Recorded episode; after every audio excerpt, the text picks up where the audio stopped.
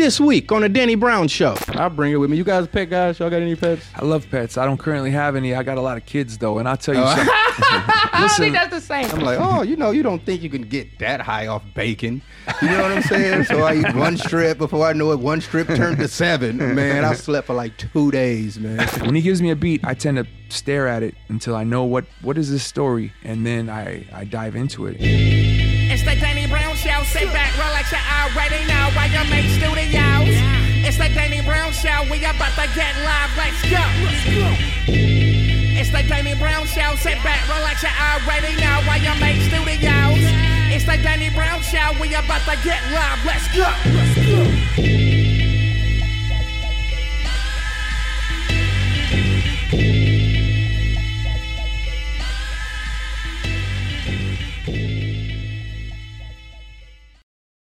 Yo, yo, yo.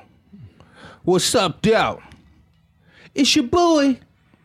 Coming to y'all live from Austin, Texas at Wild May Studios. It's the Danny Brown Show. How y'all doing out there? I got the Booth Boys with me. What up, y'all? What's up, Danny? What up, man? How y'all boys doing? Good. Doing good. Yeah, man, I'm feeling good too. I got the legends in the motherfucking building right now. I got none other than Slugging in the atmosphere. How y'all brothers is doing, man? Pretty good. Great, great. Yeah, Can't, can't Great. complain. Can't complain. We're alive. That's right. so y'all just got the new album out. Y'all on the road now? We're on the road, living the the dream. Yeah, I, I would definitely say, man, I really look up to y'all. Y'all been doing this shit for so long, and just still be on the fucking road right now, just fucking kicking ass, man. It's just that's something. Because I'm I'm like just getting past ten years doing this shit, so I still feel like I'm a veteran in some sense. But man, to be on a level like to still be able to fucking do what you fucking love in front of fucking ten thousand people, thousands of people, whatever the fucking just you know what I'm saying? Like I, I really hope. I gotta pray. Really hope that when I'm, in, you know what I'm saying, I'm still be able to do this shit, man. Definitely, man. It, it's uh, we're very fortunate to still have this job. You know what I'm saying? Yeah, that's what I'm saying. And and and and, and, and within that, we're still learning how to do it. You know what I Mm-hmm. mean? It's like it's still a process. So it's still it's like even though I know we're supposed to be veterans, it still feels like we're still figuring it out. You know what Yeah. I'm saying? It's like there's new things all the time that, that show up or arise inside of what we're doing. We're like, oh, look at that. And if we do that, you know what I mean? And so it's like, mm-hmm. it's, it's, it's Yes, crazy. Especially with making music. I feel like I I never stop learning. Like every project I make, I fucking figure out like I almost like opening up a new door. Yeah. And then by the time the next one come, I uh-huh. figure out something. You guys been doing this what ten plus albums by now, like. What the fuck, man? Like, goddamn, Yeah, man. I'm just now, yeah, yeah, man. So, like, with the new one, man, what the fuck? Like, what was the new approach on this one? Uh, this one was, you know, this one we made during the lockdown. Okay. uh, or at least that's when we kind of started making it, right? And so, you know, the approach was, well, let's make a let's make some music, and and and we had a couple of different ideas going on, different projects going on at the same time. But this one specifically, we knew, you know, we do things and we're like, oh, kind of like how we were kind of before the mixtape era. Yeah. But we were doing things that kind of were the same concept of mixtapes where it was just like, oh, let's just make this, put this out, throw this over here, throw this over here, and then this is a real album. And then this is just for fun, and this is and then this is a real album. And, and so this was our real album. And so Yeah. we made it in a way we never made an album before, which was that we we built it in sequence. Like we we we built the sequence of the album from the first song, and then we'd go, "What's going to be next?" And, Oh. and then he'd give me track two, basically, and then I would write track two. Yeah, it wasn't wasn't like picking beats. Mm-hmm. It Right. was just like one at a time. Yeah. and and Yeah. he whatever he gave me, I had to go in on and figure out what am I going to do this? What, what what what is this supposed to be, right? And and then I could look at well, what was the song right before it? Oh, so if I want to put Easter eggs in this song to come off of that one to Yeah. start kind of interweaving the story together, kind of, you know, which is like in the past. And, and like many people probably you, you make a lot of songs and then you go oh these are my favorite ones and, And I'm gonna and then I'm gonna compose an album out of these. This was different. We we were composing the album as we went and it was amazing. It was an amazing exercise in just thinking about more than just that what's right in front of you, but also having to kind of use your peripheral vision and, and think about what's coming after it and what's before it. You know what I mean? And it was it was kind of cool. It was dope. That was sort of like um writing a novel in some sense. Then, yeah, like a book. Yeah, almost. yeah, yeah. You know, Which it- I would say your fucking titles. Every title of the fucking album, I always see the title and be like, oh shit, this about to be some shit. It's almost like a fucking book. You know what I'm saying? Then you always like every album, I feel like you have like running themes of concepts and shit like that. I feel like one of your your projects, like the I feel like one of the first like concept albums. I feel like. You know, we we have been messing with that for a long time. When I was younger, there was albums that kind of gave me that feeling, even though behind the scenes maybe it wasn't like that. But like there was, you know, Jungle Brothers done by the forces of nature, I felt like was a was a concept album. And mm-hmm. that was 89, I think, 88, 89. Mm-hmm. And that had a huge impact on me when I was a kid, you know, to, to look at it and go, oh, there is so much packed into this. I have to, I have to slowly peel back the layers and whose voice was that? And all of this kind of stuff, you know, uh, X Clan to the East Blackwards was What? a, was Fucking a, was a concept album to me, you know what I'm saying? And so it was kind of like hearing that, that, you know, PE, all the records they mm-hmm. put out had long ass Yeah, titles definitely. and there, and so that's kind of the school I'm from is in, in the sense of, oh, that was what was informing me. Those, those, those long titles from Public Enemy, the, the fact that they would, they would have a concept. Even within that concept, you can move around and do things. There's, there's songs that you could probably fit into that concept that another artist might not even realize they could put in there. You know what I mean? But Chuck and Flav and the Bomb Squad would figure out how to get it in there. You know, mm-hmm.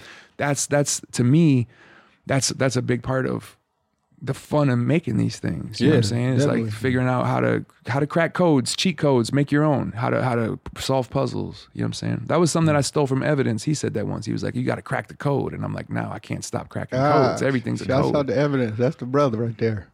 Hell yeah, man. So on the production side though, man, like mm-hmm. you didn't start. You've been doing this shit since it was fucking MPC 60s and shit, man. So like, what the fuck are you using now? Like, are you fucking with any of the new it. shit? No, no, no. I still have an ASR 10. Oh, I've, I've, shit. I've had that since the early 90s. And um, yeah, I just stuck with it. It just feels right. But now, obviously, I have Pro Tools and stuff. And Mm-hmm. I, I work with a lot of musicians a lot of times, but the last 15 years or so. And um, yeah, so we, we get it in. going But I- with Old Faithful. Huh? yeah, yeah, but that, that is the I do all my sketches there.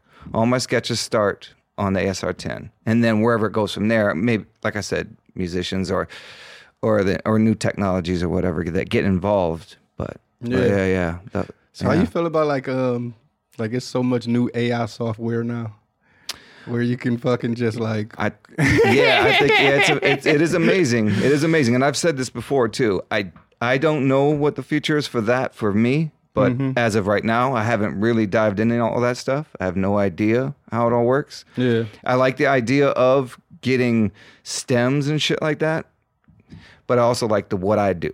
I like what I've always done, which is start off with sampling and things like that, and then figuring out how to make something out of that. So by Mm-hmm. getting it replayed, and it's just kind of the fun for me. Yeah, know? and then y'all been doing it so long, like man. And I remember, like back in the day, but y'all were doing the Rhymesayers. And how was y'all clearing these samples, man? Like, was that ever like a headache for y'all?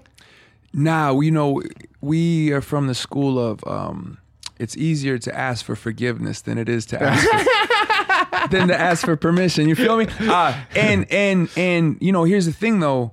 Now, in, in in now that we're older, you know, we've had to maneuver a lot of that stuff from the past. You know what I'm saying? And it's just like you know, you just you just maneuver with good faith with people. You know, Yeah. at the end of the day, it's it's it's one of those things. You know, we used to look at it like this: Hey, if if somebody pinches you, then you're on the radar. Yeah. and that's a good sign. You know what I'm saying? It- It's like you know, but now eh, we we do a lot more stuff with live musicians and Just getting stuff replayed. and really just try to and even beyond replaying. Re, you know, sometimes things will just be inspirational, and and then the music will end up slowly going somewhere else. You know what I'm saying? It's like. But you know, it's it's all over the place, and the copyright laws are fucked. You know what I'm saying? Like this, this, this. I mean, it, it, it- here's what's interesting. How are they going to? They they've been suing people for sampling, not just in hip hop, but in, in, in other electronic music for for so long. But what's next now that AI is about to really take things Yeah. to the next step? It's kind of like I think this was the gold. We we that was the golden era. The '90s and the early 2000s was the golden era for sample lawsuits. You feel me? And now moving forward, it's it's like the Wild West again. It's like mm-hmm. brand new. You know what I'm saying? Because of all the AI shit, where it's kind of like, oh, I'm not gonna sample Marvin Gaye. Just give me some Marvin Gaye sounding shit. Yeah. You know what I'm saying? And, mm-hmm. it's like, now I'll sample that. And how are you? You know, And now they they have like so many. You can go like these um, subscription based sites Mm-hmm. where they like people are just like bands and stuff are just uploading shit Yeah, that you know what I'm saying. You can just sample from and it's Yeah. like you know free and shit and all that shit, which I think is dope too. But um, I you think know, the I, heart. I, I, I, I think that's dope too. But you know, I've I s- sift through some of that shit, and it's Yeah, just like, yeah. oh, it's not, it's not that tight, really. You know, and then and then just the sound of it.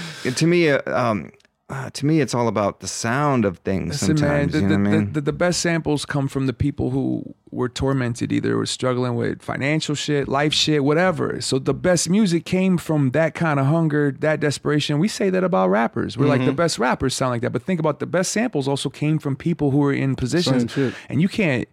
You can't AI that. You, you feel Nah. me? Or, and you can't just upload yourself on a bass doing that from your bedroom. You know what I'm saying? And that's why I think records always will, Yeah, the- will be valuable to this. That's like one of my favorite things of just being on the road or like going overseas and just going just going to vinyl stores and shit and just looking up records and just finding some crazy shit. Like nobody never sampled this. And be like, no, ain't nobody don't nobody even know what it is. You know what I'm saying? I want to use this Polish funk. Nobody, yeah, Yeah. yeah, yeah, you know, for Yeah. real. hmm No, that's the dopest shit, man. So yeah, we got this show coming up. I'm so excited to be playing with you guys, man. Got some legends on the bill, man. Like, We at the Red Rocks. Mm-hmm. 917 man come through see us man it's gonna be great man I, I the red rocks is haunted to me man In a, in a good way or in a bad way? i guess in a little of both You know, here I'm gonna tell you something, bro. There's not a single record of a, of a of a human being hurt or killed by a ghost. So I'm I welcome I welcome because it's like now we we we reached the point where you know, aliens might be a different story. okay But ghosts, wait, anybody ever been hurt by ghosts? no just right? We've been, we've been living with them forever, and nobody's been hurt. We can stop being afraid of them. You know what I'm saying? It's like grasshoppers. You don't need to be afraid of a grasshopper either. but I do every time I'm in. Um, I've played there a few times. Every time I'm there, it is a different feeling. I guess it's because it's such a legendary place that everybody played. You know what I'm saying? So it's just mm-hmm. like a different. I've, I've always had good shows there. you know, the energy of the audience there is different. And I say this to people because they're like, oh, Colorado is so fun, right? And, and Red Rocks is so fun. It's like, but Red Rocks is not just Colorado, it's a destination. People who maybe don't get to see you in a club in their city will see, oh, they're playing Red Rocks, and they'll book a whole vacation to go to Colorado mm-hmm. and see mountains and stuff, and then go to a Red Rocks show while they're there because everybody's like, I want to see a show at Red Rocks before I die. And so then what I think happens is people just kind of wait for an act that they like to play Red Rocks Mm-hmm. and then they make a trip out of it. You know what I'm saying? And so you it's like Vegas. You play in front of people who are not actually from there. Oh, yeah. You you know, hella people are from Colorado that come to Red Rocks, of course, but there's there's always this welcoming it's almost like Red Rocks is like, yeah, bring it on. You where you live, Albuquerque, come on up, come to the party, come to the party. It's like it's like an open Yeah. party for everybody. You know, It is beautiful there. Yeah. Like just when you playing and watching the sunset and shit, you get just like this fucking angelic feeling or some shit, Mm-hmm. man. So like I but I will say, man, I mean, especially when I was smoking and shit all the goddamn time, man. Performing in Colorado, man, with that air and shit, man. I've had one of some of the most tiring shows in Mm. the fucking world. But I always used to make it worse on myself with drinking and all that Sure, shit. So sure. now that I'm sober, I'm pretty sure I fucking, you know, I play a better show than I did before, you know? You know, Yeah. it is it is true. The mountain states, the air's thinner. You got to respect it. You got to go into it, and you got to pace yourself. You got to, you know what I mean? Like, yeah, yeah, yeah. You, you got to get sleep the night before. You know what I'm saying? Like, I, I agree. Especially we're old as fuck, right? and so and so for the mountain states when we play them, uh, not even just Colorado, but like Salt Lake or or or, or even uh, all the way into New Mexico. You know what I'm saying? All the way up. You, you all the mountain states when you're up higher, man. You got to respect that because your oxygen's thinner. You know what I mean? Yeah, Like, you definitely. Can't go out there just barking and you're gonna run And out. then of- you know they got the fucking weed, like especially when they first got the weed and shit legalized. Everybody was just giving you everything, man. I remember the worst shit I ever had. I had some fucking THC bacon. And that was just, it was so good. It was like bacon with like brown sugar and all type of shit. And I'm like, oh, you know, you don't think you can get that high off bacon. You know what I'm saying? So I eat one strip. Before I know it, one strip turned to seven. Man, I slept for like two days, man. They had to fucking get me up out the hotel room to go do the show, man. It was all bad, man. But yeah, I love, I love Colorado though. I but see, we we from them cold states, man. I will say you guys are from the coldest place I think I've ever experienced in fucking America, man. But I also do think mm-hmm. us being from those places does spark creativity because you only could be out with mm-hmm. fucking like six months out of the year or some shit. Man. Yeah, yeah, So if you just real. locked in recording, you know. Man, I always tell the, the homies in Los Angeles, like, y'all don't even have basements, right? Because of the ocean. You can't have basements. Mm-hmm. But where we live, basements are like a, a thing because we need a place to put stuff because you can't just put it in the shed over there. It's too cold to leave, right? So so we make music in, In the basements. basement, yeah, same here, And, it's, Michigan. and, and yeah. exactly. And it's like, I do think that there's a certain type of creativity that comes out of just even being buried in the ground while you're working. You know what I'm saying? Yeah, I never uh, thought about that. You know what I mean? Like I think there's something to this that is different, and it's a, and also it forces you to also be a little bit more like. I'm gonna learn how to do this. I'm gonna. I'm self-taught. I, I I learned how to tap this out. I, I didn't have a mentor over here to just show me. And I sat in the basement by myself until until my mom told me to go to bed. You know what I'm saying? Like working, working, working, and because yeah, you, like you said, six months out of the year, you ain't you're not Yeah. leaving the house. Fuck that. You fucking bone chilling cold. I swear the coldest I ever been was in Minnesota, man. And that was just like, oh my God, man. Like I thought Michigan was cold, but I'm like, this is like ten times worse Yeah. than Michigan, man. It's pretty extreme. I, I think they're pretty similar to me, like especially upstate Michigan. It's Oh just- yeah, it's- see, I never really been. You know, I'm Detroit. So Sure, I, don't yeah, know, yeah, yeah. I don't even know what that. That's like a whole other country to be. I mean, but Detroit, Detroit got that lake effect shit too, right? Where the the Yeah. the, the, the, the, the, co- the hawk right off the lake comes and gets you. You know what I'm saying? Just like Mm-hmm. Chicago got it too, and they're even a little lower. You know what I mean? Chicago Like- got that wind. Yeah. that shit is fucking. That shit'll freeze your tears, man. Like that shit. Is, um, oh my god, man. But fuck, man, you guys got the fucking star at First Ave and shit, man. yeah, they gave us one of those. That shit Mm-hmm. is fucking amazing, man. First Ave is um, also one of my favorite venues to play because my mom was a huge Prince fan. So I just grew up watching fucking Purple Rain every fucking day. Imagine coming home from school and seeing the bitch jump in the water every day, man. So we did watch that every day too. I watched it. I watched it every day too. Yeah. My, my, it was one of the ones my mom allowed me to have that on VHS. I was probably like yeah, 13 or 14 and we would we would I mean I've Mm-hmm. never seen a movie more like that's that that's the movie I've seen the most out of any movie you know if you put it on right now I, I can Yeah. I, I can you know I can I can rap the lyrics I know all the words you know what I Mm-hmm. Mean like yeah yeah it was like my mom's house cleaning thing. Like I would come in from school, she'd just have it on playing, like listening yeah. to the songs. yeah because it was like a it was like a soundtrack you know what I'm saying like yeah Shit, I, I wanted to be Morris Day so bad. Who did? Yeah, I He's the coolest like- mother when he when he cocked that jacket open part, man. That's my favorite part, man. was Morris Day? He was from Minnesota too. Yeah. Oh Yeah, shit, man. I actually seen the um, what's that cartoon shit that Mike Judge did? You ever seen that? oh yeah yeah yeah yeah, That Uh, shit. get uh, off- Tales get from on- the tour tour- bus. yeah, yeah, yeah. That shit yeah, was so yeah. fucking That's funny, great, man. yeah. Man, Morris that- Day that- is really underrated, man. Oh yeah, yeah, yeah, yeah, yeah, yeah. I You know, well, like- because everybody, unfortunately, everybody was under dude's shadow. Yeah. You know, the purple shadow, right? Because Jimmy Jam and Terry Lewis, Mm-hmm. Oh, yeah. to this day, they're they're getting their they're getting their flowers, but in the '80s when they were really killing it, you know what I'm saying? Everybody was still looking at Prince. Yeah. You know what I'm saying? And and they were over here like banging out hits for people. Mm-hmm. You know, like. Yeah, and, and and the whole, you know, the, and then, but that's kind of what happens when you have somebody.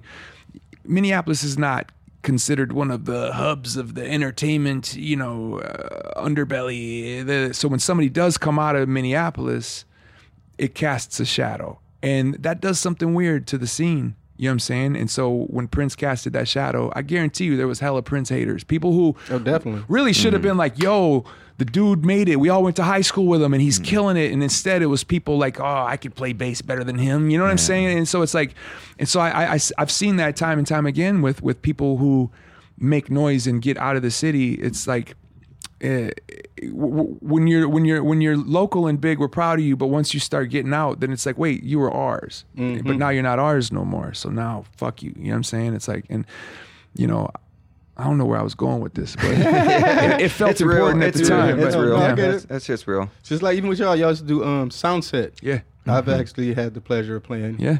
And um, you guys will have such a diverse lineup every time. It was almost like a lot of people that you know y'all had before they blew up or some type of shit. And it was just, you know, I, I always respected it because people always look at us or whatever like some backpack shit or something like that. But y'all would have the whole landscape of hip hop at All- that shit, man. all And That's hip-hop, one thing I really respected about that shit. That was the plan with that man because because in that city there was so many people who were into the underground rap. It was it was big. You know what I'm mm-hmm. saying? Like there's a there's a great scene for it. But then there's also people in that city who are into hip hop who had no idea who Atmosphere was. But they know who this is, this is, this is. You know what I'm saying? So we always wanted to see if we could j- j- just put the whole tree up, mm-hmm. not just this branch or this branch, but just the whole tree. Make sure that we're representing as many different voices as possible, because that city does you know it, it was like that that city deserved that that city had so much art in it there's so many people there that there was no reason for us to all be in some kind of echo chamber with each other you know what i'm saying like everybody needed to be exposed to all these different types of rappers and Yeah.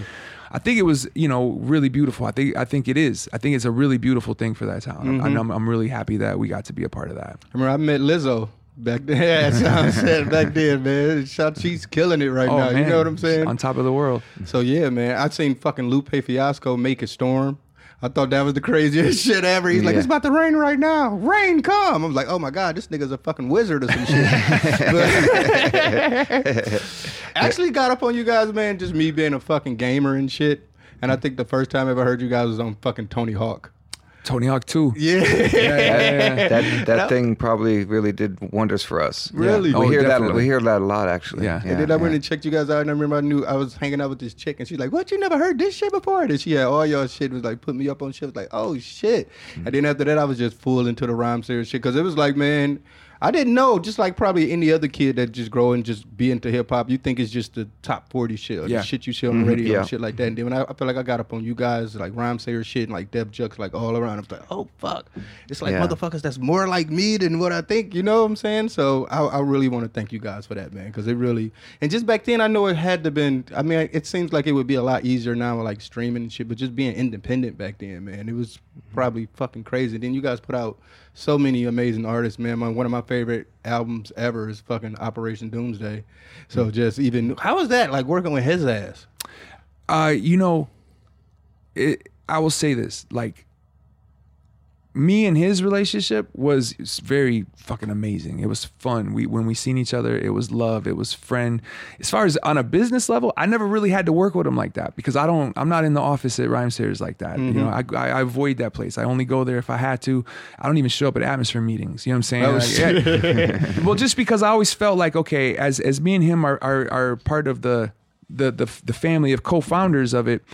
And as an artist, it doesn't really make a lot of sense for me to also be in there making decisions about other artists' shit because it felt like, well, what if I got an album coming out at the same time as you, right? And you're like, yo, why is Atmosphere in got a full page ad in the source and I don't? It's like, well, there's these conflicts of interest there. You know what I'm Yeah. saying? And so I always try to just stay as far away from the actual business of it as possible and be more of like an artist liaison so that I could holler at an Aesop Rocky or we could talk and, and we relate to each other and we can even both complain about the label if we want, you know, because that's going to happen. You know what I'm saying? And so it's like, I, and so, so my relationship with Doom was just smiles and beers. you Yeah, know what I'm saying? It was just like always like joyous. The, the, the, the dude was always in a good mood around me. He was always joyous around me. Because I remember um, hearing the album for the first time, and because I, never really heard something that was so lo-fi. I think you know what I'm saying. Mm, yeah, just yeah. that was so forward thinking. Now you hear that kind of shit all the time. Even though it's fucking easier to fucking make a crispy ass product, motherfuckers want it to sound fucking warm, like you Yeah. know, sound like a vinyl. That's where because you know we just did the um, Head, headphone music. yeah, you know what I'm saying? exactly. Yeah, yeah. exactly. yeah. You want just want that warm sound. You just don't because shit's starting to sound too computery.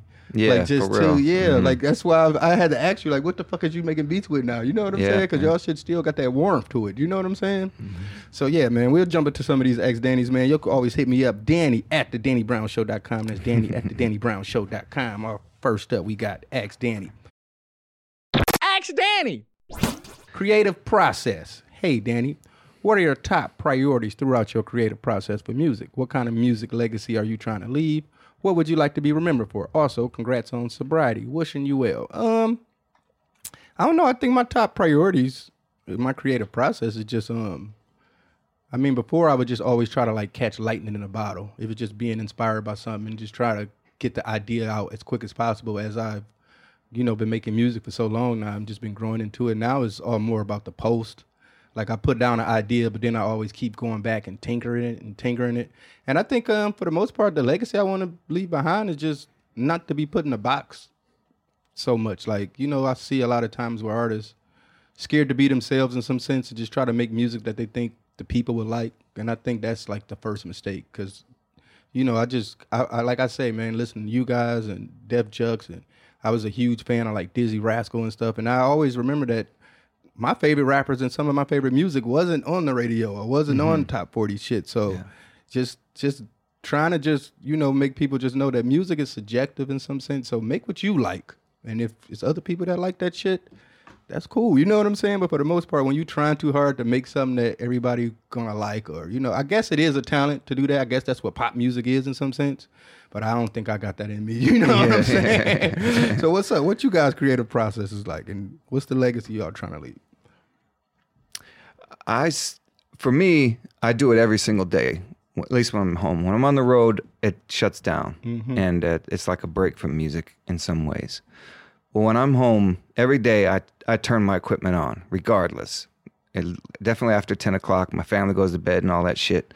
I turn on my music and I just start messing around. Maybe I'll just listen to something, and then the, it just starts coming. Now doesn't mean I'm going to make anything good that day. You know what I mean? So I, I think I bat like maybe 50 50. You know what I mm-hmm. mean? So every other day I got something kind of worth doing. And just like you, in every way, I, I just mess around with it a little bit and then I go back to it and tinker and tinker until there's something real to show him or whoever I may be working with. Mm-hmm. Um, yeah. And the legacy part, I just want as much as I can possibly fit in before I go. I want as much music as I could possibly make before I leave this earth, you mm. know. That's dope. Mm-hmm. My process is a little different than his. I stare at something until I make I stare at the rock until I make it move. Mm. And so when he gives me a beat, and I I turn my shit on every day too, but sometimes it'll just end up answering emails. Yeah. Sometimes it'll just be to listen to other people's shit, you know. But but when he gives me a beat, I tend to stare at it until I know what what is this story and what is the personality of this music and then i i dive into it and then i stick with it until i got at least a skeleton. At least you know 75% of it is there. And then i'll come back and edit and and, and tinker with it and mess with it. You know what i'm saying? But it's like i'm kind of like I, I, I, I face it and I force it to to to submit to me or, or or I force myself to submit to it, but I don't get up until I have something there. Yeah, no, that's how I am. It's almost like um, just like an inspiration. Like one thing would uh, uh, trigger me, and then it just flows. Yeah. Like sometimes when I'm really having a hard time writing, it'd be like, uh, just leave it alone, Yeah. come back, you know. But for the most part, I find myself studying more so than I'm actually working. Yeah. Like I would just fucking like if, if sometimes where like you can find inspiration in some sense. Like I'll I'll fucking just Google what was the top albums of 1960. Yeah. And, you know, and I look through the list and be like, I never heard this one. I never heard this. You know what I'm saying? Yeah, and then yeah. just find shit to listen to. And then, you know, shouts out to algorithms. You know what I'm saying? Once you click a couple of videos, then they say, you know, you get the recommended or something like, hey, what the fuck is this? You know, Yeah, yeah. Cabaret Tour. What's that? I don't know what that is. You know, then before mm. you know it, then you just find all this fucking crazy music. Now I've been fucking finding crazy. I, I listened to one fucking song from India that was in like the 1980s, electronic Indian music or some shit. Now my shit is just all fucked, man. So it's, like, it's been some dope shit though. I'm like, oh Yeah. shit, I'm about to be on the road. I'm gonna flip this shit right here. You know what I'm saying? Yeah. But yeah, that's I found it especially like with making beats and shit. I feel like you know you can fucking listen to records and shit all fucking day before you find that one thing, that one bar that could just trigger some shit, and then you just build on top of that and just consistently build it. And I had to um. Like I say, I used to always try to just catch lightning in a bottle type shit. Like try to get a song done in one take type shit. Yeah. You know, I was one of those kind of guys. But then I had the, um, the opportunity to work with Q-Tip and just being around his ass and watch how he work. And he'll literally just he'll make you fucking rap for three hours straight, like the same shit, like until you get it down. Until you He's get it one of down. my favorites. That's, yeah, all my, yeah, my yeah. fucking. It was a fucking honor to work with his ass because that was my my dad. I grew up listening to Tribe. You know, Mm-hmm. my dad like taking me to school and shit. He always be listening to Tribe and shit. So it was like it was an honor to work with his ass, but just him instilling that in me because he just told me like, man, you only got one time to put it out, but you got all the time in the world before you can work on it to put it out. Mm-hmm. So you might as well take all the fucking time you can to put the love into it. So now I've learned that from him. I've just been fucking, but what's it's it's kind of like his ass. It makes you work on some shit forever before you can put it out. Because sometimes I feel like you can overwork something. You know what I'm saying? yeah, yeah, yeah. It turns into some. It turns into something unsoulful. Yeah. I think. That's- yeah, yeah, but yeah. also, you know, I use a painting metaphor. I always, I always end up going there, and it's like, you know, it's like, here's the thing. You, I just want to get that horse just right. Mm-hmm. And the thing is, when you stand six feet away from the painting, like most listeners do, instead of standing right up next to it, you know what I'm saying? That it's a horse no matter what. It's a, you ain't got to get that horse. It's a horse. They're gonna see a horse. It's all about what you're implying and the implications. You know, which which I wanted to touch that le- that legacy thing. Like I, what you say about that legacy is exactly so beautiful. To me this is the only way to live forever is to create things that last that outlast you and, and mm-hmm. that stick around and that stick around. Whether you get to be super famous or you just get 500 people that love what you did that's how you live forever. And to me that is what the legacy is for me is to look at it and go how not only am I trying to live through ever through the art that I leave behind, but also to inspire other people to make art. I don't care if you're rapping or sculpting or painting or whatever. Just make some stuff to leave behind so that in a million years when they come and dig up this rock and look at what was here, this is this is what we could show them. You know what I'm mm-hmm. saying? This is what this is what we left. This is the culture. We weren't we were not just like the other species on this planet. We we did all this dumbass shit. Yeah. To you know, and, and, and look at it. You know what I'm saying? Like mm-hmm. All right, all right. Next up, we got Scent of a Man. Salvador here to ask, as a man, have you ever come across the dilemma of smelling another man, a stranger, in public, and being taken aback by his scent? Is it rude or suspicious to ask what you're wearing, or do you leave him alone and mind your own business? Um, I don't know, man. I think I would leave him alone and mind your business. Asking somebody what's the scent kind of seems like you're hitting on them. And if you know, for the most part, men stink, man. I think that's a good pickup line for a woman. But for the most part, I'm not asking no dude what he smells like. For the most part, niggas be smelling like blunts and cigarettes, man. That I ain't around, so I don't know nobody wearing no good flavorful. Are you guys cologne guys, man? I am. Yeah. Yeah, every day. Every, a- a tu- a- every day, something. I've been like that since the '80s, though. You know what I mean? Yeah. Since I was a teenager. You know? I feel like it was a thing like back back in the Yeah. day, like in the eighties and shit. Everybody had to smell good. my, so. my my shit it's come and gone here and there but yeah it, there's something always but it's like it's like one one little spray on the hand Mm-hmm. go like that and that's it i don't like you know it's not like you could really tell probably unless you, Man, I you know. asked I asked for a bottle of Drakkar for my birthday when I was like 15 years old, and I made that shit last like five years, Yeah, dude. I that's the get- crazy part. Cologne lasts for but it does ever. last Yeah, yeah, forever yeah, yeah, yeah. yeah, yeah. Man. That's the crazy part about um, me, man. Like ever since I quit smoking cigarettes, it's like, man, now like when a person smokes cigarettes, it's like a fucking like pig pen walked in a room. Oh, it Now, smells like, bad, like, right? God Yeah, yeah, it's the damn. worst. But that that Yeah. helps. That helps you not want a cigarette. Yeah. When you when you're like, oh my god, this motherfucker I was like, stinks. this how I used to Like, smell, Yeah, yeah, man. yeah. Fuck. I used to make people do deal with this. You know what I'm saying? Like, oh man, that's that's the worst. yeah Kissing bitches and shit. Like what the fuck? yeah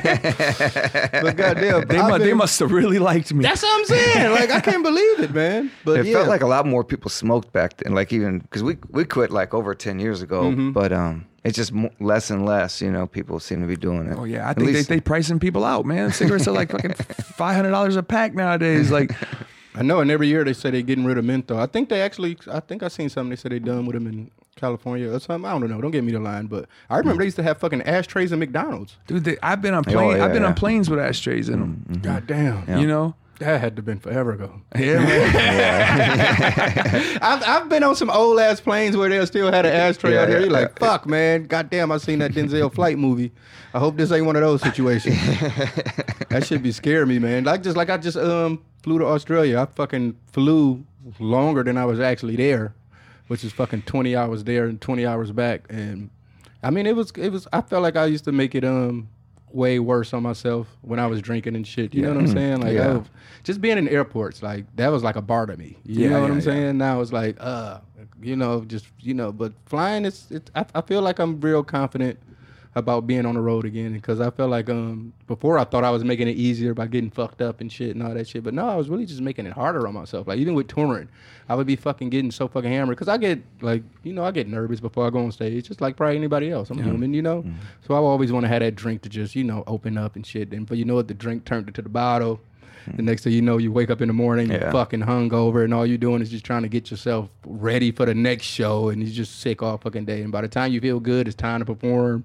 So you're drinking again. It's just like this endless fucking mm. loop that I was putting myself in. But now, ever since I've been sober, it's like going on stage has become like a therapy for me almost. Mm-hmm. Mm-hmm. You know, where I, I'm like humbled in that sense. Like, man, I can't believe, you know, after I've been doing it for 10 years and people still know these songs and they still get enjoyment out of this shit. So it's like I'm just fucking like taken back by that shit, man. And it's the only time, like, you know, I guess that's what I was using drugs and everything for. It's just that escape. You know, where all your problems go away and you're not worried about anything. And it's just, you know, now it's like being on stage, it's you and the mic and the music. And now that's like my escape. So Yeah. I'm really excited to get back on the road. So how's touring been for you guys, man? It's been good, man. You know, we started this year. We didn't start hitting the road till May. Uh, we did Europe first, and the shows were all phenomenal. And then we came back here, did a couple of one-offs here and there, and then started this tour about three weeks ago. We're about mm-hmm. three weeks into this tour, and it's great. This might be the hardest tour I've ever done in the sense of like, you know, we're second out of four. We're used to doing our own headline tours. Mm-hmm. And so doing this gets us an opportunity to play in front of people who have no idea who we are.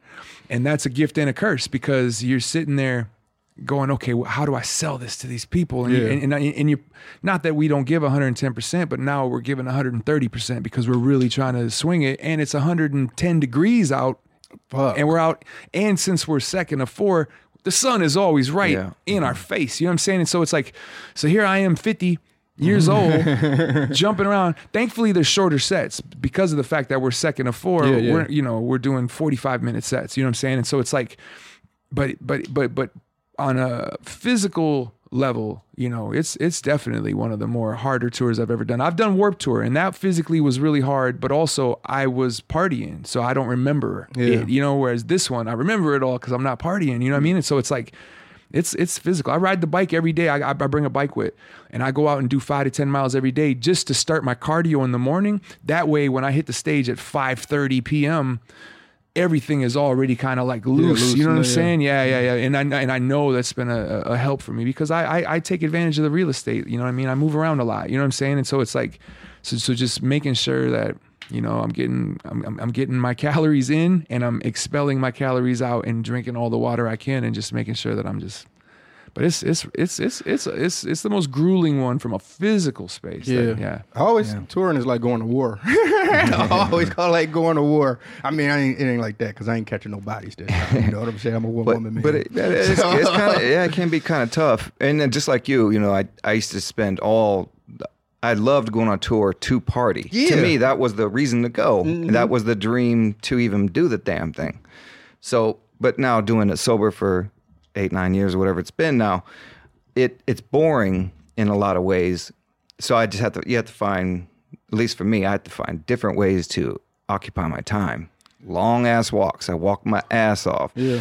And just what I have headphones on, just thank God for podcasts now. They're the most entertaining thing in the world. You just walk around, listen to that shit. Next thing you know, oh shit, I killed Yeah. three hours. Yeah, exactly. Now, now you could just do your, do the show, have a few jokes with guys. You know what I mean? And I can push through the time a little bit, but it is difficult at first. So, with so being sober on the road, it, it's difficult. No, you know?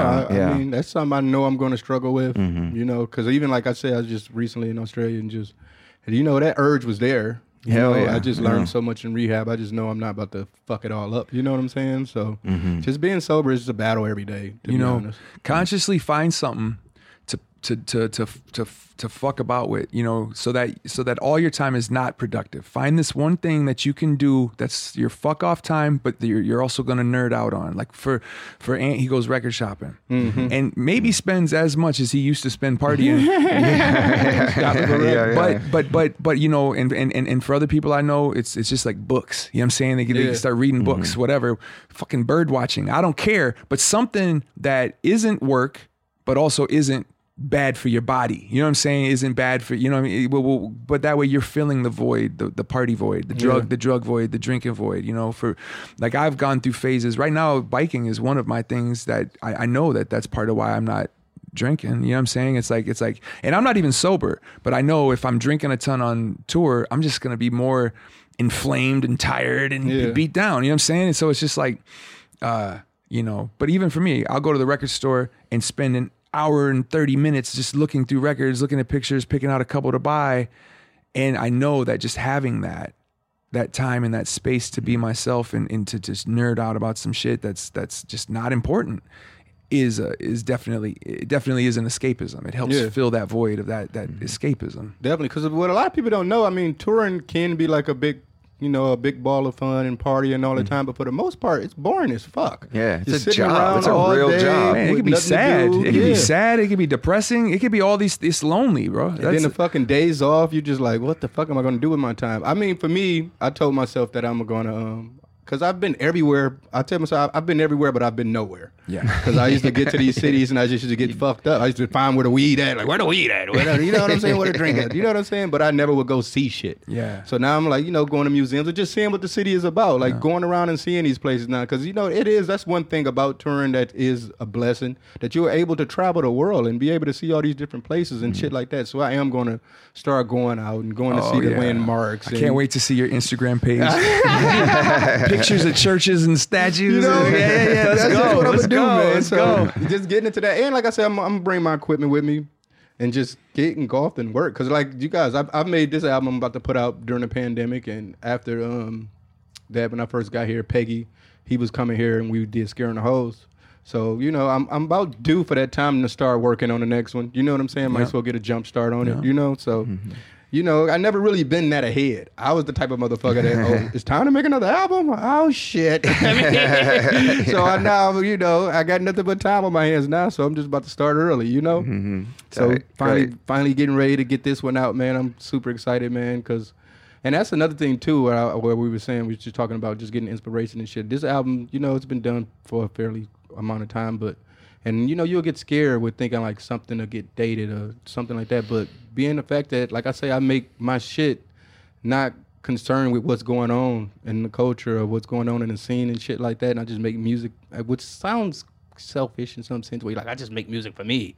But I do, and when I listen to it every time, I'm like, no, this shit, it might be perfect timing, because that's what a lot of people don't understand about making music. You can make the fucking best shit in the world, you could be the first to do it, but you might be ahead of your time with that shit. Yeah. And you Yeah. know, you know what I'm saying? Never know. Never know. Yeah, people always be like, man, it ain't about who did it first. It's about who did it, who who's the most successful with it, type shit. You know. But this this album, I'm really confident in it because I was able to sit on it and work on it for so long and tinker it, and you know. So I'm really excited for people to hear. All right, next up we got um music genres. Danny, what's good, man? When it comes to music, I love various genres, but there's definitely a few genres that I hated growing up and swore I never fuck with. But as I get older, I find myself jamming in some of that shit. For example, I despise country music, but here I am jamming Morgan Wallen. Ain't that the thick one? Oh yeah. Do you have any genres or artists who come around? oh no, that's a nigga. See, I don't know about. I, I, I be seeing this one country country chick, man, with the thick with the with the ass, man. All right, whatever. Mm-hmm. You know all country music, whatever, man. Mm-hmm. Do you have any genres you hated coming up over the years, the young Danny? I mean, for me, yeah, it probably was country. I would say country, but once you get to Texas, man, it, you can't escape it, man. After a while, man, you'll hear a banger every now and then. You're like, all right, I kind of fuck with this shit. But for the most part, man, I think um, I, I don't hate no music, man. To be honest, man, because I find myself like um, I used to be in band in the jazz band and shit, and I would be like, man, why the fuck we gotta play this shit? You know, we can, play some Swizz Beatz something, you know what I'm saying? Remake that shit or something, you know. But then when I got older, man, I started getting into jazz music and shit, man. And it's a vibe, you know. You just start, and I feel like um, you know, as rappers and how it could be so um you know, well, I can't say for you. You guys always, I feel like you make a lot of shit just open to interpretation type shit, which I learned. And and then it's like, man, you know, rap music could be so direct. You know, he talking about he getting money, he fucking your bitch, he wearing the dopest clothes. you know what I'm saying? So it's like, man, you start to take inspirations from other shit because, like they say, there's nothing new under the sun type shit. So I find myself more so getting influenced by other genres than actually rap music, and I take from that and put it into my shit. So, Mm-hmm. For the most part, man, I don't I don't hate any genre though. Is there any like weird genres y'all fuck with? Nah, polka. I don't know. That's a tough one. That's a I tough don't know one. if I can fuck with the accordion like that, man. But no, you can listen to some of that fucking that narco music they be doing in Mexico and shit, and they got the accordion Listen, jamming uh, on uh, that shit. Listen, man, a polka ain't nothing but a corny waltz, right? And Mm-hmm. so if you go look at the waltz and, and see the slower version of that, even with the accordion, there's a sadness in there. And Mm-hmm. then it's like, well, yeah, all party music, which is what polkas are for for a certain group of people, right? Party music is supposed to take your mind off of your problems. Yeah. You know, so what's it communicating? So that's that's how I see polka. You know, but I'll tell you what, I was a wedding DJ oh shit! back in the day when I was like, we'll say 17, 18, 19 years old, I was a wedding DJ. And prior to that, I didn't have much experience with music outside of hip hop, R&B, and classic rock. And being a wedding DJ meant I had to learn some country because I had to go do a, a, a wedding reception out in the sticks and people are asking for, you know, that one song that goes like this and you got to learn all this, right? And so then I had to learn what was hot in all the genres. I had to learn some polkas. I had to learn some Polkas. waltzes. Yeah, bro. We had we, we had to play that shit. I used to do this thing on the turntables with the hokey pokey. You remember that song? Mm-hmm, yeah. I would be put your right foot in, put your left foot out. I would be backspinning the two on two turntables and, and fucking with the people because it was like an easy trick. You know what I'm saying? And everybody would laugh. You know what I mean? Like, but nonetheless, that set me into this space of being like, I want to learn more about music. So then I got a job at a record store. And that's when I discovered jazz in, in the way that it was never shown to me. Jazz was always this like background music that I would hear mm-hmm. sometimes at the house, but in other spaces, or maybe I'm sitting in a lobby and I think this is jazz, whatever. Nah, working at this record store, it was basically a jazz and blues record store. And it it, it it it opened me up to all kinds of stuff, and it opened me up to indie rock because the girls that would buy those CDs were so cute. I had to figure out what's going on. What, what what is this? You know what I'm saying? And so it's like, but it, it just got me going into all, and, and and now I don't hate nothing. I could find Yeah. because really I'm just looking for sadness in your music always. You know what I'm saying? And so I could find that in any genre of music. Yeah. You know. And I feel like that comes from a lot from with producing into too. Like Mm-hmm. when you're sampling, like you trying to always find the illest loop or some shit like that. So you'll be going through these crazy ass genres and just Yeah. going through fucking. You'll get up on shit like this shit fire. You know what I'm saying? Especially like I feel like going to other countries and shit. You know what I'm saying? Like you'll just be seeing the type of music that they had, and then you'll realize that. Uh, a lot of shit wasn't different. Like motherfuckers in Japan was making soul music and Yeah, shit, yeah. and then it's like Everywhere, yeah. and then it's it's better to fucking sample from that shit because ain't nobody really touched none of like Mm-hmm. all those fucking overseas records and shit, man. So yeah, I definitely want to, you know, when I get to Europe and shit like that, start going because you know most of this shit here been fucking used up, used and abused, you know. But Yeah. I would say, as far as like um, like I was saying, like with the new software producing and shit like that, man. I remember it would take. I used to um, my first beat machine was a SP three hundred three. And it would be so fucking hard to chop shit up on Yeah, that yeah. You know what I'm saying? Even when you did chop it up, just layering it and shit like that. And then I Mm-hmm. had a MPC 1000, and then you know I, I've you know that's when by the time that was like YouTube and shit. So you can watch YouTube and figure out. You know I seen a, Mm-hmm. Anything, yeah, yeah. yeah, I seen Pete Rock the way he chopped up a sample one time. Just watched it, and I just watching that video, I just learned so many fucking tricks, and I was like, oh, so I was able to chop on that. But now, you got they chop it for you, like you know what I'm saying? Like with this new shit, which you can fucking just you can take a record and just chop that shit to bits, where motherfucker don't even know what the fucking sample was. But mm. now they got Shazam. And all these fucking sample haters, which I hate the Yeah, most sample yeah. snitches. you can go now and just type any album. What was the samples from this Yeah, album? I They hate have a whole compilation of this shit, man. It's Yeah. certain shit in music that needs to be kept a secret, man. I hate sample snitching, man. Yeah, it's it's whack. It's yeah, whack. man, it's Yeah. the worst shit ever, Yeah. man. Yeah, but somebody's making money off of that shit. Yeah, that's what sucks, yeah, that- man. that- it's, it's it's it's it's you can't stop it though. You can't stop the profit. Oh god damn it. All right. Next up, we got ex boss photos. Hey, Danny. So the other day, I was scrolling through an old email account and I noticed a request from my old boss asking me to join her Google Photos account. I assumed it's for an old office party or something. I accepted. Two days after accepting an email from Google Photos at 2:30 a.m., it fucked up being pictures and videos of my boss and her husband fucking around. Now, my question: Is it okay to look at my ex boss pussy? Should I have any guilt over this? I never hit on her or flirted with the lady. This is all totally out the blue. She is cute, and I'm curious what the monkey looks like. Any advice would be appreciated. Love the show, and I think she wanted you to see what the monkey looked like. That's what it seems like to me, man. That's a bit creepy though.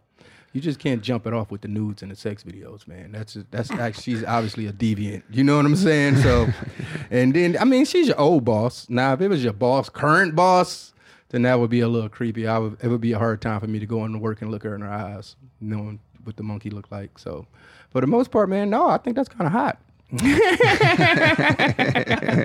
it got to be like uh I mean if you were still working for it, that'd be like sexual harassment and shit, right? Yeah, yeah, yeah. Wait, wait. So did he get this on accident, or did this get sent to him on purpose? I guess it was like a old, like you said, it was an old email. Maybe they were joined in on that account already, and maybe she didn't know who was all getting. But you loading shit up on Google, man, it's it's creepy, man. I don't I don't do that shit no more. I mean, when the phones and shit first came out, you know, it was you know you didn't really understand. So yeah, I was sending dick pics every now and then. You know, my face was never in them.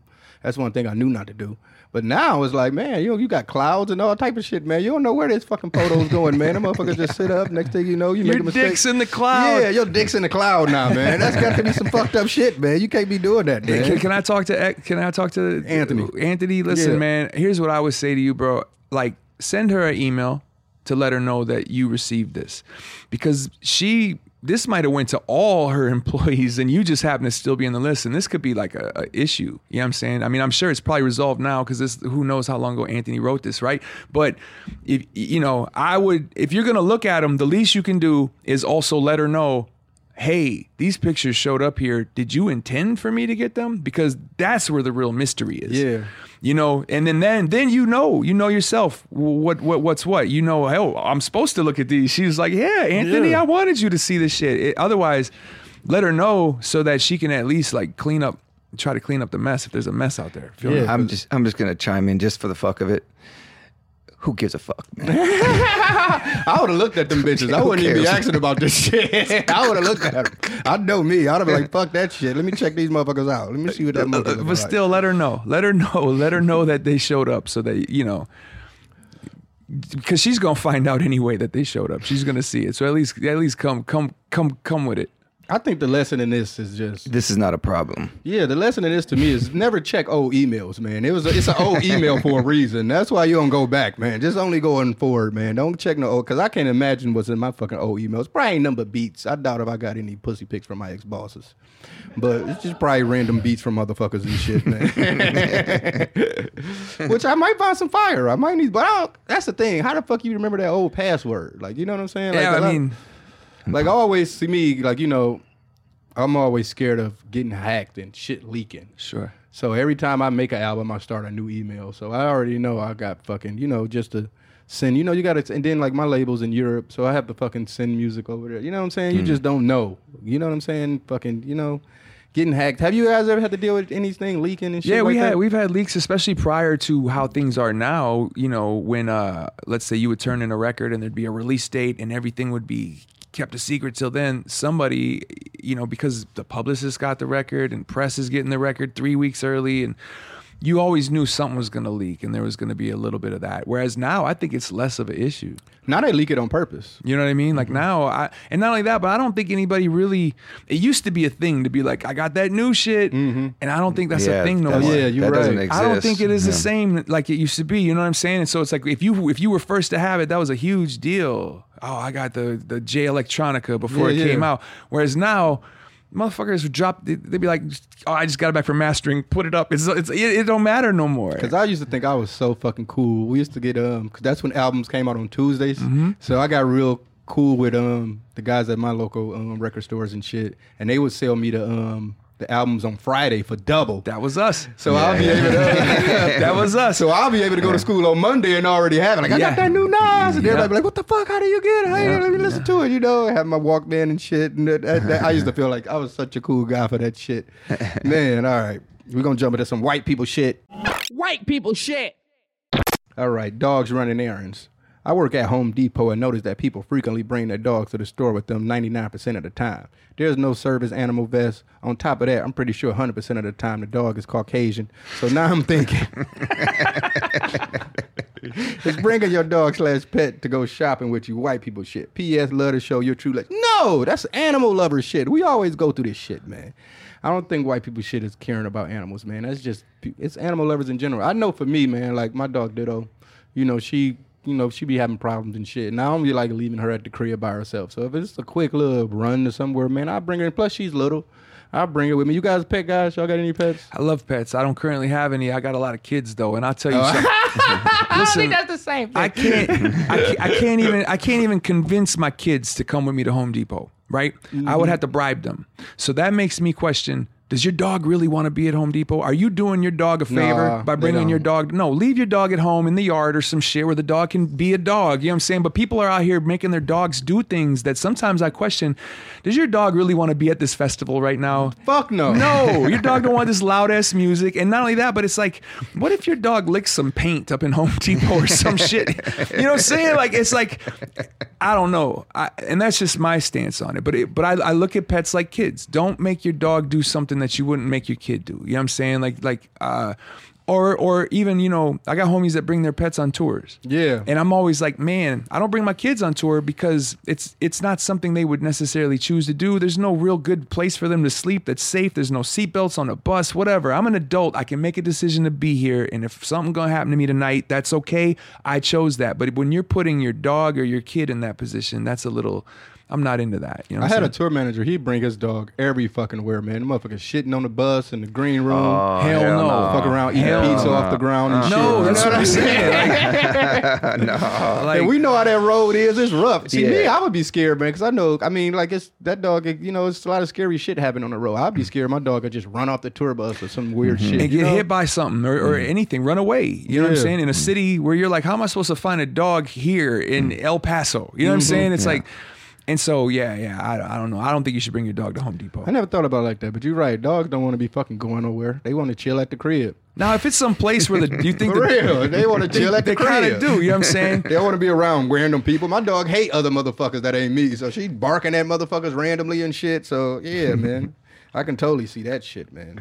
yeah, I mean, I'm one thing about me. I've never been a pet guy. I always my girlfriends had pets, and I just end up getting into another relationship. You know, what I'm me saying? too. Same here. Same here. And you end up loving the dogs and shit. Cause I'm one of, I'm an emotional person, man. Last thing you know, the motherfuckers die, and now you sitting around crying about the dog and shit like that. But now we got this new dog. Well, Ditto, she's she's oh she just passed a year old now, and she's like. That's the love of my life right now. I fucking love that dog. it's fucked up. Cause then, you know, like even that is one thing, you know, you got your girl and you know, you go on the road, y'all missing each other and shit. Now I gotta leave. I'm missing two motherfuckers, three motherfuckers. It's like, what the fuck? I miss my dog. what's the dog's name? Ditto. Ditto. What mm-hmm. kind of dog did you say was? It's a hairless chihuahua. I want to look in the camera and say what's up to Ditto. Ditto. Shouts out. Ditto, if I was there right now, I would take my thumb and put it in your ear and pet the inside of your ear, and you would be like, I like this motherfucker. She got a little ear infection right now, so I don't know. I'll wait then. She has a little ear infection, man. Yeah, my dog has problems, man. I did a 23 and me for my dog. It's a fucking. It, it, it's a, uh, Uh, she's, where's your dog from? uh, I think from Texas. she's a Chihuahua, but it's a quarter Frenchie, and you don't supposed to be mixing those dogs like that. So she has all type of medical problems and shit, man. So I'm always worried about her ass. So that's why I always like leaving her alone for sometimes. But that's one thing I would say, man. Having a dog, it did instill some discipline in me, because you know it's like you know, I, I mean, You got to keep it alive. You got to you got to be aware. You gotta- dogs and kids aren't the same thing, but you know, when I'm gone and shit, I'd be like, "Eh, I wonder what Ditto's doing. I wonder she okay. You know, I'm always worried about her and shit. So that's my baby. I mean, I, I think about that too for my girl too. I'll be missing you too, baby. But Ditto, I always worried about Ditto. All right, next up we got shadow boxing. Hey Danny, is shadow boxing in the mirror white people shit? I know my ass has done it and I'm white as hell. Let me know what you think. no! Have you never had any like boxing training and shit and you just randomly doing some shadow boxing? I don't know about that one, man. I, I think that's just some uh, autistic shit. But for the most part, uh, uh, I think uh, shadow boxing is some fighter shit. If you fucking training and you fighting and shit, that's the way you loosen up and shit. Like, you know what I'm saying? Like, I'm I'm very excited um about the fight that's coming up now. Are you guys into boxing? I don't pay attention until there's a fight to watch, and then I'm down to the sit one and to- watch The it. one to watch is coming up, man. Fucking Errol Spence versus Terrence Crawford. I've been waiting on this for fucking years. I've been um I seen a Terrence Crawford fight before. It was good. It was Yeah. like uh, two years ago. There was a big one he had. I yeah, think. they both undefeated pretty much, and we don't know who. I mean, the one thing I love about boxing. In these type of matchups where we don't know who the fuck gonna win, you know what I'm mm-hmm. saying? Like sometimes boxing be like, I know this motherfucker gonna win, I know this, you know, and it might be an upset. You know, that's the cool shit. This it won't be an upset if either one of them win. Like it's just, this is. I feel like these motherfuckers about to be fighting for the next ten years. like, If they smart, one they got to take one apiece and just mm-hmm. drain this shit out as long as they can. You know what I'm saying? Which I feel like, if business wise, they probably already. I don't want to. Don't get me to start talking about shit like that. All right, man. Spin the motherfucking wheel, and we'll get up out of here, man. But yeah, shadow boxing, man. That's some. Have you guys any did any training like? No. uh-huh, Yeah, I was doing a little Muay Thai, man, but I couldn't hold no pads, man. I was like, fuck that shit. All right. Pickles. I'm not really like a pickle eating motherfucker. I mean, um, yeah, pickles. That's like some. I don't know. What what, what, what was you thinking about, Zolo? What was this one about, man? We have someone in the office that really, really hates pickles, and uh, the people wanted to hear your opinion on it. Pickles, man. I mean, I don't get me wrong. Like, um, growing up, you know, used to go to the liquor store and they used to have all these random pickles. You can get the hot pickle. You know, the girls used to eat them a lot. Eat them with hot Cheetos and shit like that, man. I actually used to just drink pickle juice straight out the jar. You know what I'm saying? But as I grown up, man, I'm I'm not that poor anymore. And so, so curing hydration with pickle juice is not a thing for me. But I think, I mean, pickles is out here. They got the fried pickles, which I don't know. That seems because pick is pickle a vegetable? It is. Really? It is. It's so many different types of pickles. Um, pickles is like pregnant people shit, right? Pickles and ice cream. Really? Yeah. Are you a pickle eating motherfucker? Listen, I'll tell you. But they smell forever. I'll though. tell you a couple things about pickles. One, if you have acid reflux, Oh, that helps with that. it helps with that. The pickle juice specifically, um, I would always suggest people don't eat before bed. You know what I'm saying? But if you're eating at night after the show, a little pickle juice after you eat or a pickle after you eat can help with the acid reflux. It's, it's a natural. It, it- and and here's the thing: I think that that might. I've never Googled this, but I've always th- kind of thought about this, and, and I just keep forgetting to see as far as the origin of you know how you buy a sandwich, there's always a pickle. Yeah, yeah. I think the origin of that might be because you're supposed to eat the pickle after the sandwich so that you don't have heartburn. Yeah. Because back then people used to mistake heartburn for a- or acid reflux for heartburn. So the I think the pickle was like what you eat after the pastrami sandwich or whatever, because it will help you with any heartburn you might have from the sandwich. That would make a lot of sense. Goddamn. Yeah, I'm not. I can't say I'm not like a. I mean, I like pickles here and there on like a burger or something. I really like the um, pickles on the Chick Fil A sandwich. I take those pickles, but sometimes, man, pickles can be gnarly, man. I've had some gnarly pickles, man. Yeah, where there's- like, Oh yeah, yeah, yeah. smell, like, like man. like you anything, said, like, they stink, man. anything in a jar could be fucked up. You grab the wrong one. You know what I'm saying? Like, yeah, them jumbo shits in a bag like that. That's that's like a hood staple. You know what I'm saying? Yeah, because go- you, just buy the one bag, the one pickle, right in the store. Yeah, I used to see girls when I was in like you know high school, middle school, and shit. Girls were like that was like they they they hood snack. They would stop at the store, get some hot Cheetos, a pickle, a nice little juicy juice, which had to have been fucking their stomach up. I- but like you say, the pickle was saving them. God damn it! I learn something new every day, man. Wait, what is a Twinkie? a Twinkie pickle? Nah, they ain't got A that. peanut butter and pickle sandwich. no, that's a meme. That ain't real. Okay. That can't be. See, I thought we've crossed the line to where memes are real now. You know what I'm saying? like, guess so, man. if they put it in your head, you've experienced it. So that was the, that's a peanut butter and pickle inside of a Twinkie. I will. I will go on record to say peanut butter and pickles work together. I mean, it, ain't that what Elvis ate? Oh no, he uses bananas. Yeah, was a yeah, it was banana peanut banana, butter. banana peanut butter. Yeah. Gnarly. He wondered why he was taking the shit when he died. All right, man. I really didn't wonder that. But thank you for putting that in my head. See, that's what I'm saying. It, once it's in your head, it, it exists. yeah, because I actually seen the um, uh, Elvis documentary, and um, he was talking about what what is made. I mean, made whatever, but she used to make his pickle and banana sandwich. I mean, whatever, the banana and peanut butter sandwiches. Hmm. He had her sneaking hot dogs in in hospital for him, all type of shit. All right, Yeah. man, we got to get out. But this he was on he was on hella drugs too. You know what I mean? He was definitely doing the drugs thing. All right, man. We up this out, out this motherfucker. Thank you, motherfucker, so Yo. much for coming through, man. Thanks for Smoking having us, man. Yeah. Atmosphere, man. Like I said, you can see us 917 at the motherfucking Red Rocks. You know what I'm saying? I'm gonna make sure I get my oxygen tank. Get your, yo, let me run down the lineup too. It's, Mm-hmm. it's, it's gonna be us. It's gonna be Danny Brown, uh, Souls of Mischief, Legends. Legends, Mr. Dibbs, uh, Grouch and Eligh, uh, Breakbeat Lou. You know what I'm saying? If you know, you know. It's gonna be it's gonna be quite the party, man. Oh yeah, it's gonna Yeah, be great. I'm, yeah. I'm honored to play with you guys, man. It's gonna be fun, man. And I, you know what? I'll, I'll I'll reach out to them in advance and just be like, "Yo, c- calm down the ghosts. calm the ghosts. the ghost down. of the Red Rocks, man. All right, love you, motherfuckers. We out. See you next week. Peace.